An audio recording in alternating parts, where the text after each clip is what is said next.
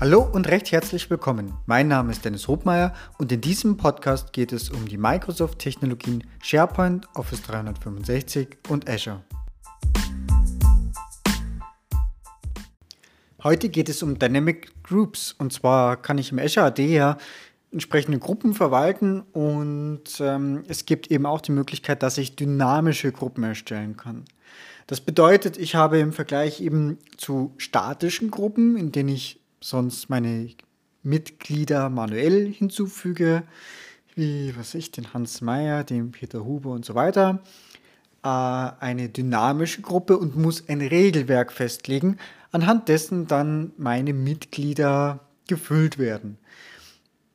Äh, das können übrigens zweierlei sein. Das Ganze äh, können Benutzer und Gruppen sein. Bevor wir allerdings loslegen, muss man eins wissen, damit ich das nutzen kann, benötige ich zumindest für Benutzer eine Azure AD Premium P1 Lizenz und zwar in der gesamten Summe.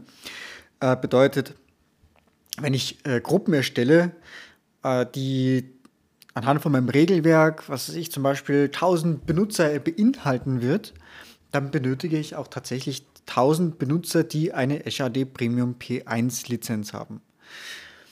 Ähm, genau, also da ist Hinweis quasi die größte dynamische Gruppe muss als Basis für die Lizenzierung verwendet werden, um dort korrekt lizenziert zu sein.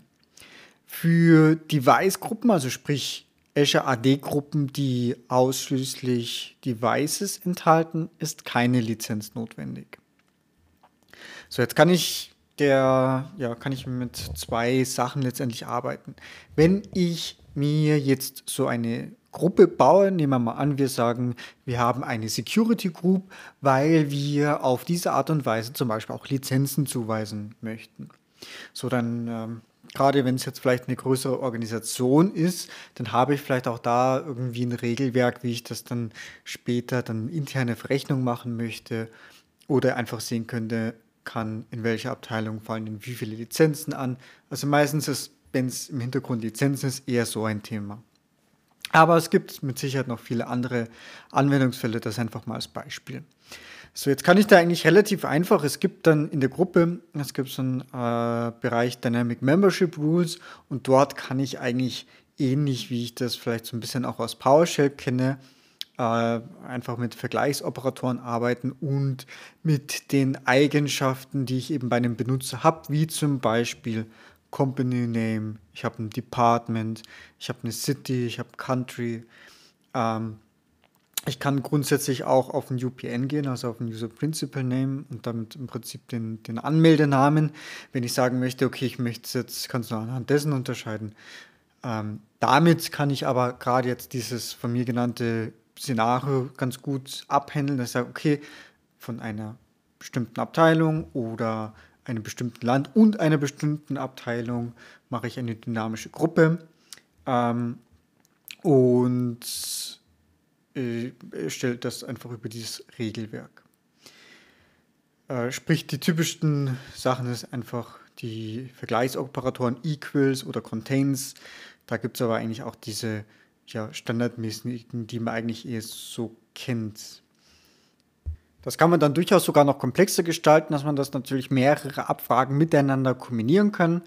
Der Editor dazu gibt eigentlich auch recht viel her. Und ich werde einfach auch noch den entsprechenden Artikel hier in die Show Notes verlinken, wo das dann auch noch beschrieben ist, äh, wenn's, wenn man wirklich da recht erweiterte Sachen mitmachen möchte.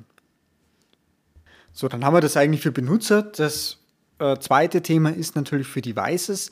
Das heißt, da kann ich natürlich genauso filtern wie zum Beispiel anhand von einer bestimmten Betriebssystemversion. Attribute sind also damit anders, weil ich sowas habe wie eine OS-Version oder OS-Type. Das heißt, ich kann auch ein, ein iPhone von einem Android for Work-Gerät unterscheiden äh, und von einem Windows 10-Gerät.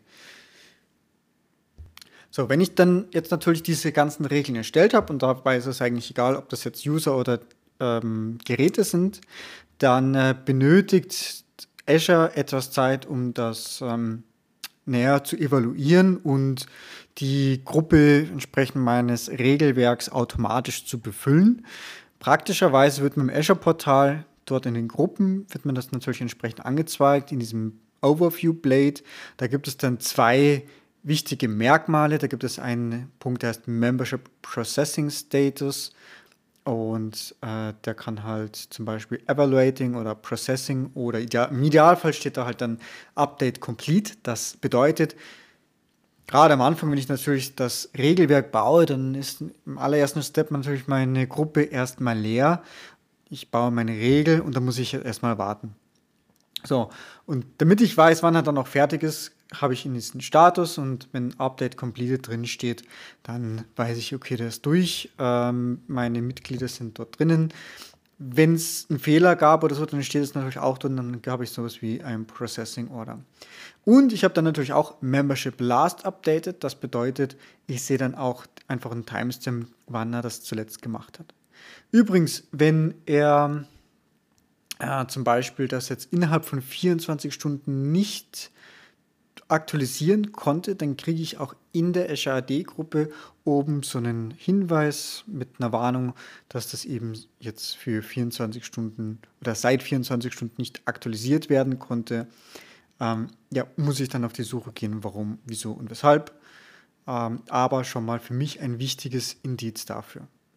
So, und dann habe ich natürlich am Ende, nachdem es eine normale Security Group ist, also aus Sicht des Systems sonst eine normale Security Gruppe ist, kann ich die natürlich ganz normal verwenden, um auch Berechtigungen auf Office 365 zu vergeben und äh, ist damit natürlich von der Handhabung ganz normal.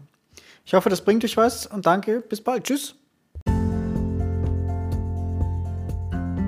So, das war's schon wieder. Vielen Dank fürs Zuhören und ich hoffe, dass auch in dieser Folge wieder etwas Neues für dich dabei war und du etwas lernen konntest. Wenn du Feedback hast, freue ich mich ganz besonders und du kannst es mir über die verschiedenen Kanäle mitteilen. Wenn euch dieser Podcast gefällt, ist meine größte Belohnung und Motivation eine 5-Sterne-Bewertung bei iTunes.